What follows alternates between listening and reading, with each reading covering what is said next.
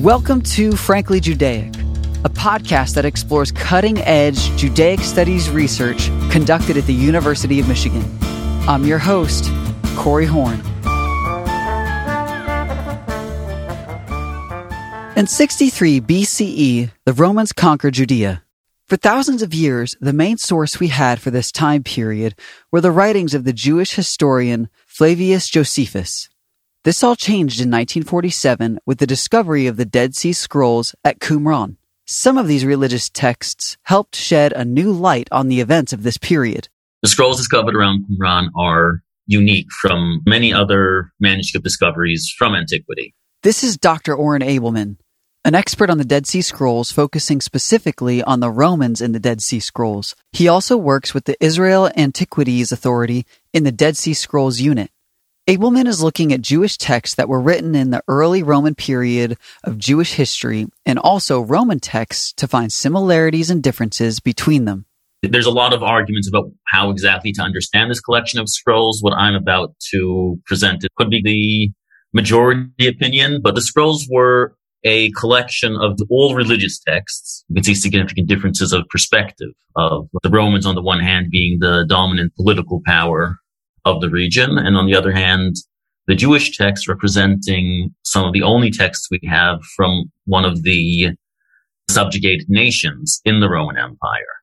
There's a larger question in Roman history about how did these various people the Romans conquered actually feel about the Romans? And in this case of the Jews, we have the one and only case where we have actual texts written by subjugated people about what they thought about the Romans. A third of the scrolls are what we call biblical texts or copies of books that now appear in the Hebrew Bible. Another category is what we would call basic religious texts from the Second Temple period. The third group is what's called the sectarian texts. And these are texts that are, were written by a specific group that is the group that lived at the site of Qumran and is the group that collected these texts. These sectarian texts have kind of a unique terminology and worldview. These differentiate this group from any other within the Jewish world of that time. We can see that this was a relatively small group. This group sees themselves as a persecuted minority with fantasies of grandeur. They imagined that the outsiders were going to realize that this group were the ones that were correct and had the truth.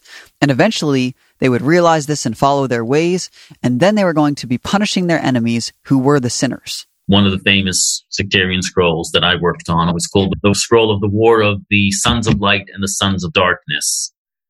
And the members of this sect saw themselves as the Sons of Light, as the only people who were truly righteous, and everyone else in the world was categorized as the Sons of Darkness they believed that one day they were going to fight against these sons of darkness for control over the world. So, who was this group? Where did they come from? Well, there's a lot of arguments in scholarship about how to identify them. One of the dominant theories in identification is a thought that this is a group called the Essenes. The group is also mentioned in other sources, mainly in the writings of the Jewish historian Josephus and the Jewish Egyptian philosopher Philo of Alexandria. This might be true, but in my opinion, we just don't have enough evidence to be sure that the group that wrote the De- Dead Sea Scrolls, if it was or wasn't the Essenes. It's also clear now in scholarship that we should be talking about different groups and different sort of subsects that coexisted with each other. It's impossible to completely reconstruct what the group dynamic was here. There were certain splits that happened among them, which is very common throughout history.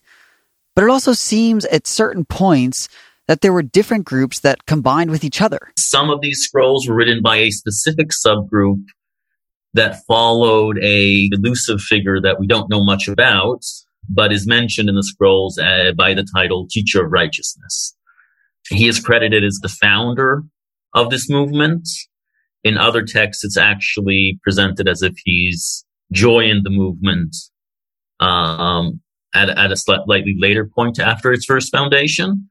But it was obvious that this person was a very influential religious leader of this group. Part of the group saw this figure as the main authority on anything that had to do with interpretation of the Bible, their way of living, and even predicting the future.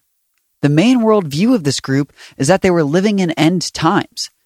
They fully believed that the end war was to be fought by the sons of light against the whole of evil, and truly believed it was going to happen in their lifetime. There are different arguments about when exactly this group started.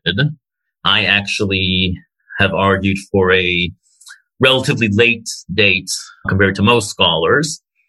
The dominant theory is that this group emerged in the mid second century BCE. I've actually argued against this, against this, that actually this group probably emerged in the early first century BCE. And it really gained momentum though only towards the mid first century BCE. This starts the period when Judea comes under Roman control. From the mid second century BCE till before the middle of the first century BCE, Judea was independent. The Hasmonean dynasty gained independence from the Greek Seleucid Empire, and for a while there was an autonomous Jewish rule in Judea. This all changed very abruptly in 63 BCE when the Roman general Pompey reached the area and conquered Judea. And it should also be said his conquest of Judea was kind of the last move of a rather large scale campaign by the Romans where they basically took over most of the Near East, modern day Turkey, Syria, Lebanon, Jordan, and Israel. At this time, you had these Hellenistic kingdoms who were mostly heirs of Alexander the Great. Then all of a sudden, Abruptly, you have the Romans come in and take over a majority of the territory. Simultaneously, the Parthian Empire, a Persian group from the east, emerges. They ended up taking over what's most of the eastern part of what now we consider the Middle East, Mesopotamia. This created a border between Rome and Persia that lasted for over 600 years. At the same time, Rome itself underwent a, a the most its most major political shift. The Roman general that conquered Judea was Pompey, and he was one of these uh, strongmen of Rome. And not many years after his conquest of Judea, he came into conflict with one of the other strongmen of Rome, Julius Caesar. This is now the period of the civil wars in Rome. What's interesting is that these wars were also fought all throughout the Roman Empire, and Judea was part of a much larger story. At the end of the Roman Civil War, Rome was a republic in practice, but became what they called a principate, founded by Augustus. But now, in practice, it was actually a hereditary monarchy. Augustus's uh, takeover of power 30 BC is where I see the end point of the period I'm researching. Most of the texts that I'm dealing with from the Dead Sea Scrolls, I think, were written before that point or not very long after that point, and that is because Augustus's victory was a major shift politically in what was going on. The focus of studying these scrolls is to better understand the processes that led to these events. It's important to understand how these world shifting events were perceived by the Jews that were not necessarily part of the central story. One of the crucial pieces we have regarding the information on this development is the internal struggle of the Hasmoneans, a strong dynasty that ruled Judea for a few generations and expanded its borders. When the Romans first came to Judea, they were going through a internal dynastic struggle. Two brothers claimed the throne. This wasn't just the royal throne. The ruler of Judea was also the high priest of the Jerusalem temple, which meant that whoever ruled Judea was also the official head of the Jewish religion. These two brothers were Hyrcanus II and Aristobulus II. The Romans saw this as a way to efficiently control the area that they had just conquered. They needed proxy rulers from local communities to control them, making sure they don't rebel too much, taxes are collected, and most importantly, that when the Romans campaign against their enemies, they're going to get the support in the form of troops and supplies the Roman general Pompey eventually came to support Hyrcanus II to be the, the Romans proxy ruler of Judea. And as part of that, he also started fighting against Aristobulus II. And when the supporters of Aristobulus II barricaded themselves in the Jerusalem temple, had a rather traumatic scene happen, played out in the city of Jerusalem. The city of Jerusalem itself was opened up for the Romans by the supporters of Hyrcanus II. However, the temple inside was the most fortified position within the city, and it was held by the other faction of Jews that supported Aristobulus II. The Romans eventually broke into the temple, killed priests in the temple while they were performing the daily rituals of the temple, and Pompey himself, uh, together with members of his of his staff, actually entered the Holy of Holies, which was a place that only the high priest on uh, the Day of Atonement once a year was supposed to enter. This event would have been perceived by most Jews as a major desecration of the temple. Ableman also believes this shaped the way Jews viewed Romans from the very first moment they came under Roman control.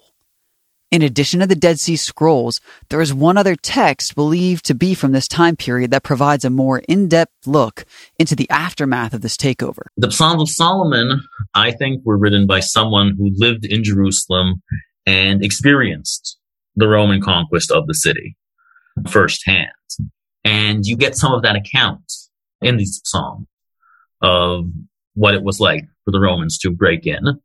And you also have references here specifically to this Roman general Pompey. These texts refer to Pompey as an arrogant dragon.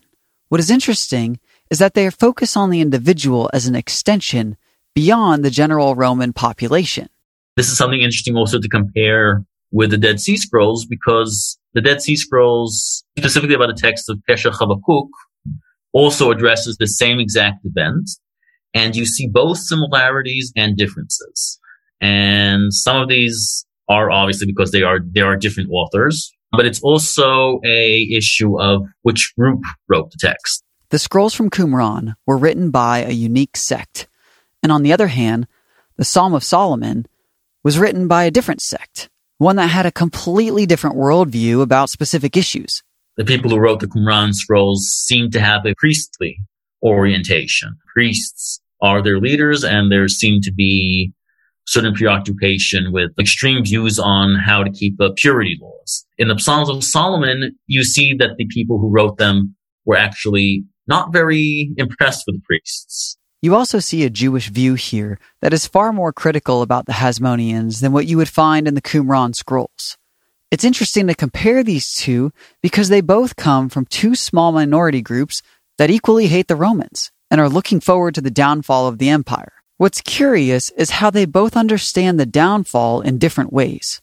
In the Qumran texts, you have a rather violent vision of how the Romans are going to fall. There's this talks about this war against the Romans and how the Romans are going to be going to be defeated by the Messiah, but also in an act of war by members of the sect that wrote these scrolls. In contrast, in the Psalms of Solomon, there is a hope for the appearance of a figure known as the Messiah.